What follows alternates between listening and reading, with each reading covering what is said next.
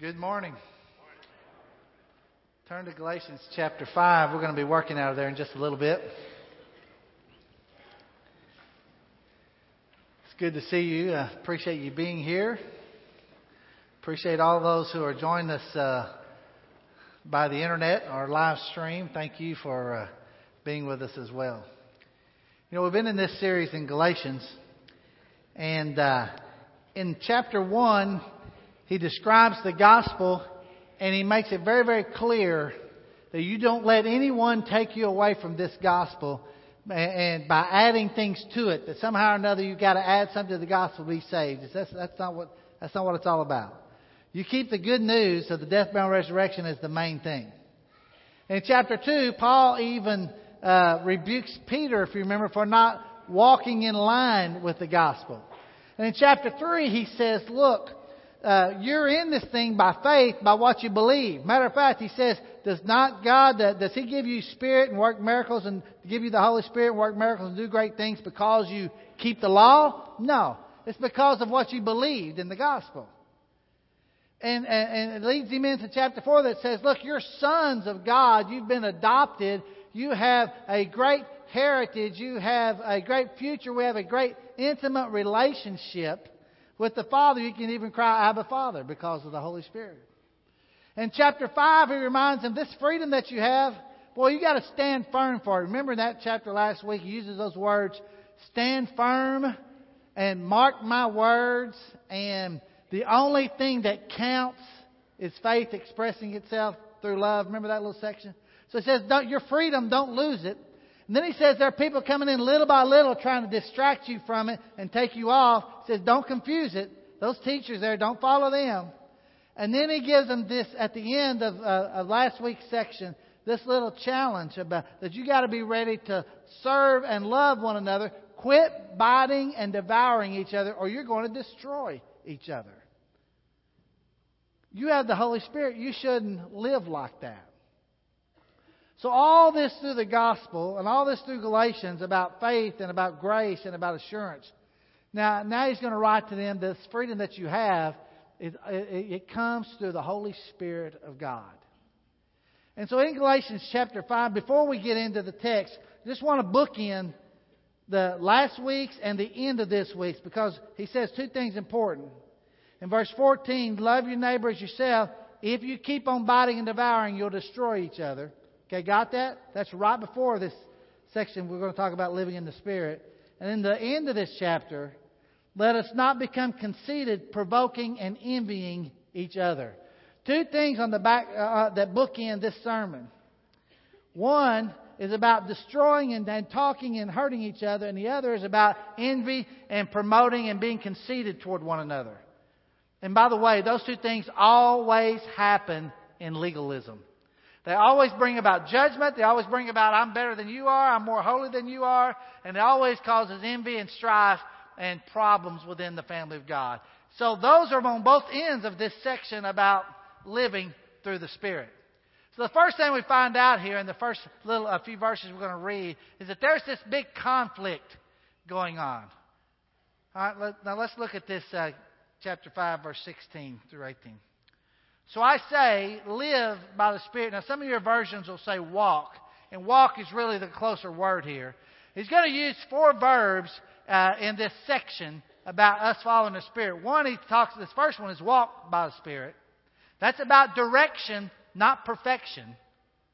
Then he's going to say be led by the Spirit a little bit later a different word. Then he's going to say live by the Spirit. That's another different word. That has to do with vitality and, and enthusiasm and, and full of life. And then he's going to say keep in step with the Spirit. Those four different verbs are going to use toward us to, to, to uh, how to follow the Spirit. So walk by the Spirit, and you'll not gratify the desires of the sinful nature or flesh. For the sinful nature desires what is contrary to the Spirit, and the Spirit what is contrary to the sinful nature. They are in conflict with each other so that you do not do what you want. But if you're led by the Spirit, you are not under law. This conflict has been going on for a long time, right? Now, the works of the flesh, they take no effort. I mean, it's easy to do those. They just come, we say, in some sense, naturally, right? You don't have to teach anybody to be selfish. You don't have to teach anybody to take care of themselves. They just that just happens real nice. But the fruit of the Spirit, that does take effort. And this is kind of funny because the whole book is about you can't make effort to earn your salvation. But he does say, once you have it, once you're right with God, the direction of your life is going to be looking more and more like Jesus through this, the Holy Spirit. So this freedom is going to come. But he's going to list this thing, uh, he's going to talk about this conflict that we have. Now, this conflict, you, uh, you, you have it too, right? Becoming a Christian does not remove the conflict between the flesh and the spirit. Matter of fact, in many ways, it increases it. Anybody have a time battling the flesh except me? Am I the only one? We all have that conflict. And we don't like conflict anyway. But we battle it.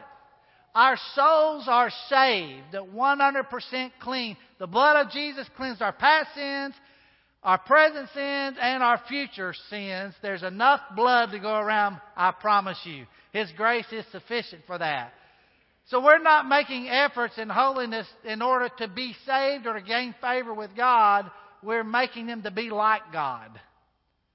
But he says here in this conflict that you can look at the character of someone's life and tell if it's flesh or if it's spirit they're following. Because look, look how he describes the character of the person following the flesh. In this next verse, he's going to list all these things. Here's, here's what it is. If you see a person that has these things in their life, this is what they're consistently living by, then it's easy to, to identify them. The acts of the sinful nature are obvious, he says. So I pulled a Phil Robertson. I said, let's just pull out a dictionary and look see what that is, you know. Obvious. What's that word? Well, what it means is clearly seen, easily to perceive and understand. It's just obvious.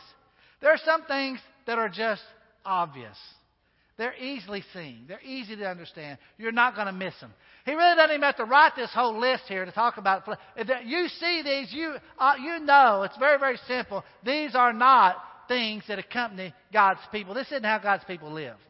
The works of the flesh they are obvious, and he lists them all: sexual immorality, impurity, Debauchery. Now, that's not one we uh, uh, use a lot in our language. You don't go around saying, you know, I saw old Joe. Yeah, he got into debauchery last night. Uh, I mean, you know, we don't use that phrase like that, right?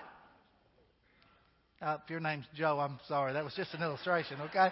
Someone said, they're telling their wife right now, it wasn't me, I promise you. Know? Sexual morality, we understand. We understand fornication. It's not having, affair, having an affair. No, it's fornication. It's wrong. It's sexual immorality. Impurity just almost broadens it up to even be more of that. But debauchery is the idea that there, you go unrestrained. There's no shame. You're not hiding anymore. There's no shame in it. You're just, you're just reveling in all the impurity that you can get into, and there's zero restraint. You don't even try to hold back. That's that word. A couple other words in there I thought was interesting. Uh, witchcraft. The word witchcraft comes from the Greek word pharmakeia, which means where we get our word pharmacy. Now, I didn't like that at first because I have two kids graduating in pharmacy next month, and I'm like, oh, what have they got into, you know?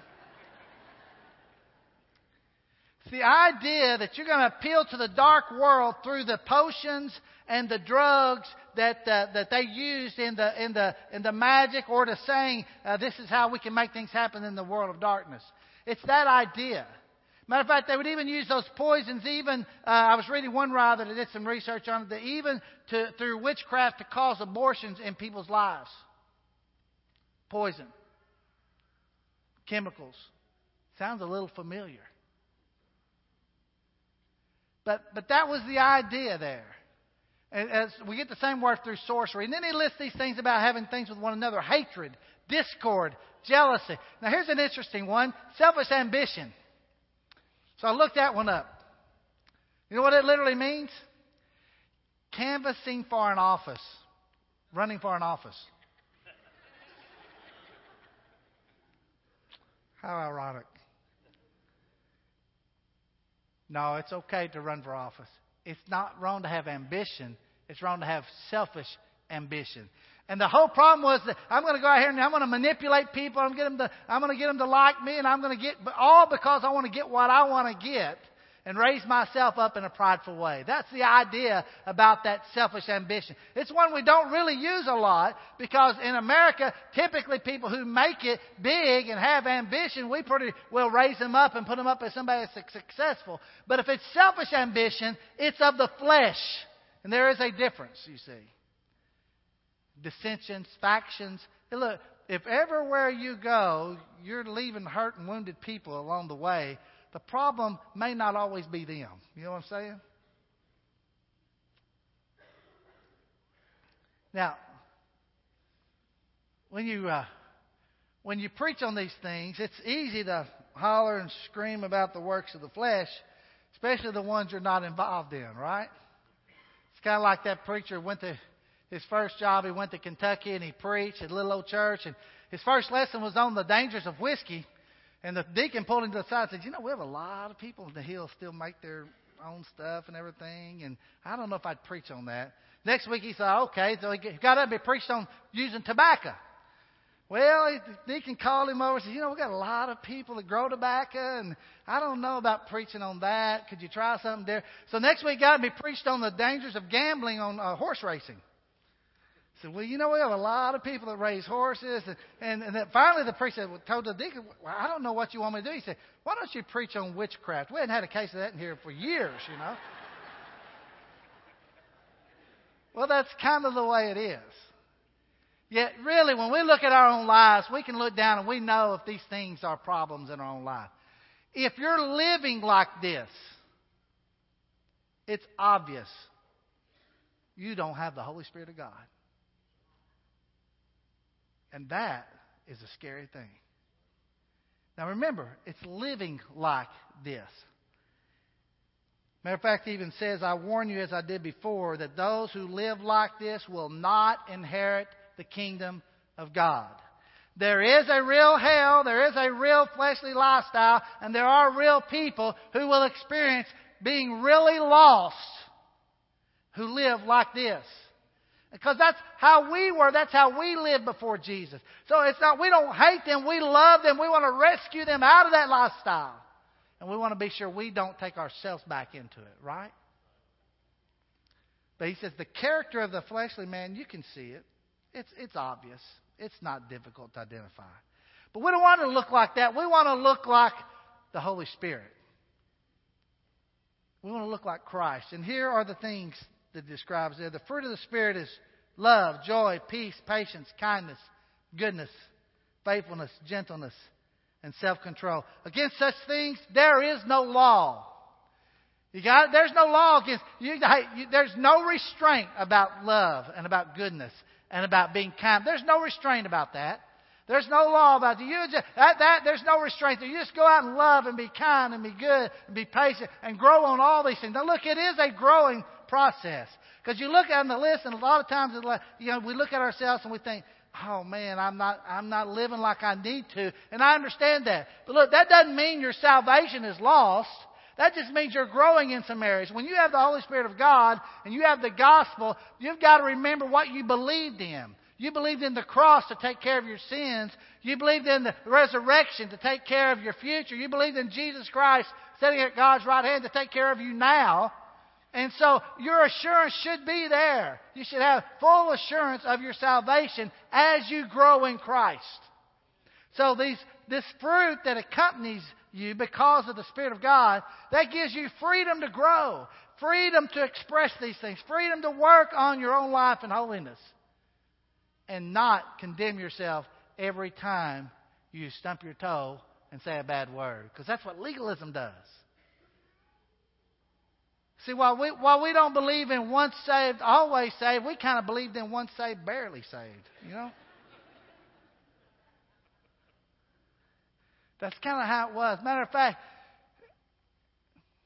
in my legalistic days, I would think if I'm fixing to die, if I could just have a piece of the communion bread in one hand and the cup in the other and just take it and take it, click, click, and boom, right on out. If I could just do that, I know I'd make it to heaven. Or if he just drowned me when I was baptized, then I know I'm in, right? I came close to that one time when I hit Hank Bingham's head on the wall back there. You know, he, I was baptizing him, he floated on me. We should not feel more assured the day of our baptism than we do as full grown, mature people in Christ. We should grow in our assurance. First John, the writer says that a perfect or mature love casts out fear. So the more we grow and get mature in our love, the less fear dominates our life. So you can tell and identify the person who is full of the Spirit by looking at the fruit in their life. When I think of the word character and all this fruit involved in someone's life, I, I can't help but you think about who do you think about? I think about Carl Allison every time. Integrity, honest, strong character. I think about Gary Stevenson. I think about his character as a Christian man and, for, and, and the years I've known him and what he's shown me in life.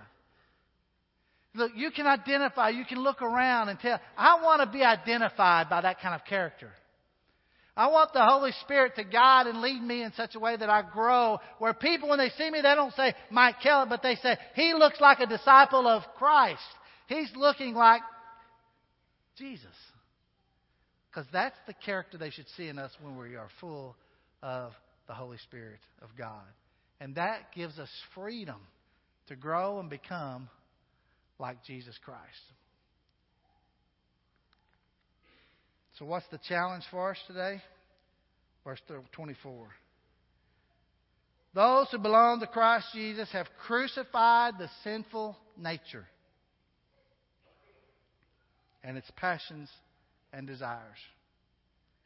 Since we live by the Spirit, that's that vitality that's full of life, that's passion. Uh, we use the word a lot of times enthusiasm, God in you.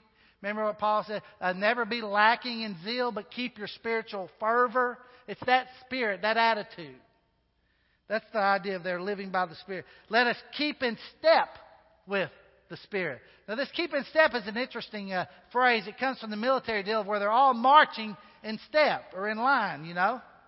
Uh, uh, I was uh, talking to Mike Williams about uh, about this word, and we were we were sharing some scriptures. He was reminding that when he was in the Air Force, you know, they would call out that cadence, and you would march to it. And uh, uh, the leader of his of, of his group would holler out. If somebody got out of step, he he would holler to him, "Get in step, out of step." You know, that's what he called out, out of step. Get in step, out of step. And I'll tell you, you can identify just like that when you're out of step, right? You can instantly look at yourself and those that are walking the right way around, and you know when you're out of step. So not only is this something we do in direction of the Holy Spirit, we walk like He walks and, and we, we go where He's taking us.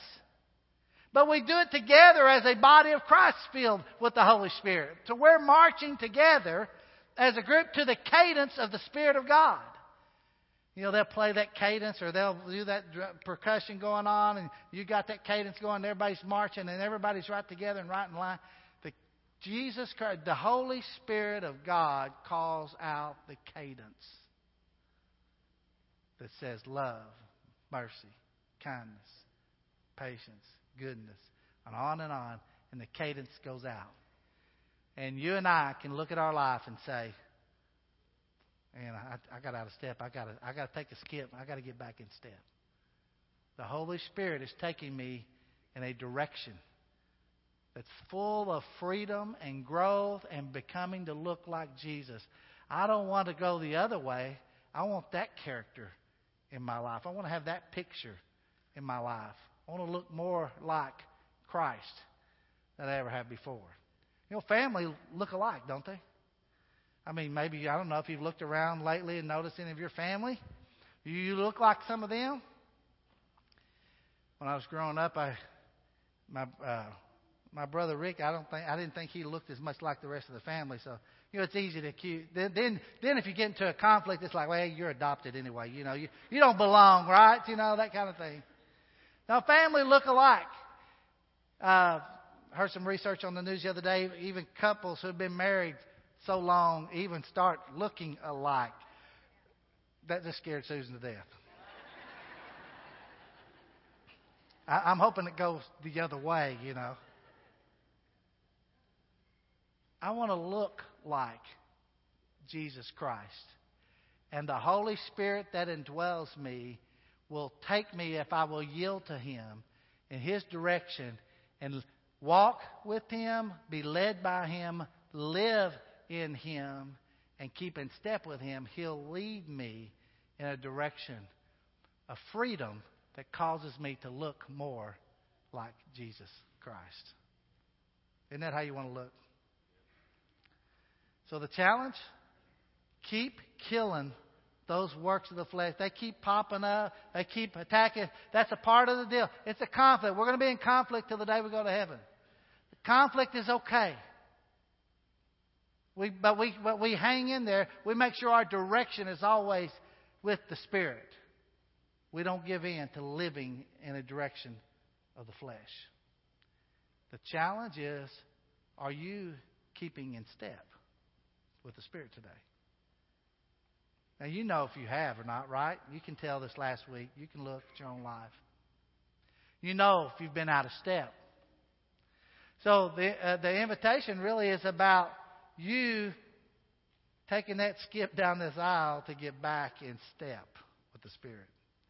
Maybe you've never even become a child of God. Then the invitation says, look, put your faith in the death, burial, and resurrection of Jesus and get in on having the Holy Spirit as a Son of God. Be adopted, have that inheritance that Jesus has. Get on board with the family of God and then walk in that direction because I'm telling you, it's a great direction.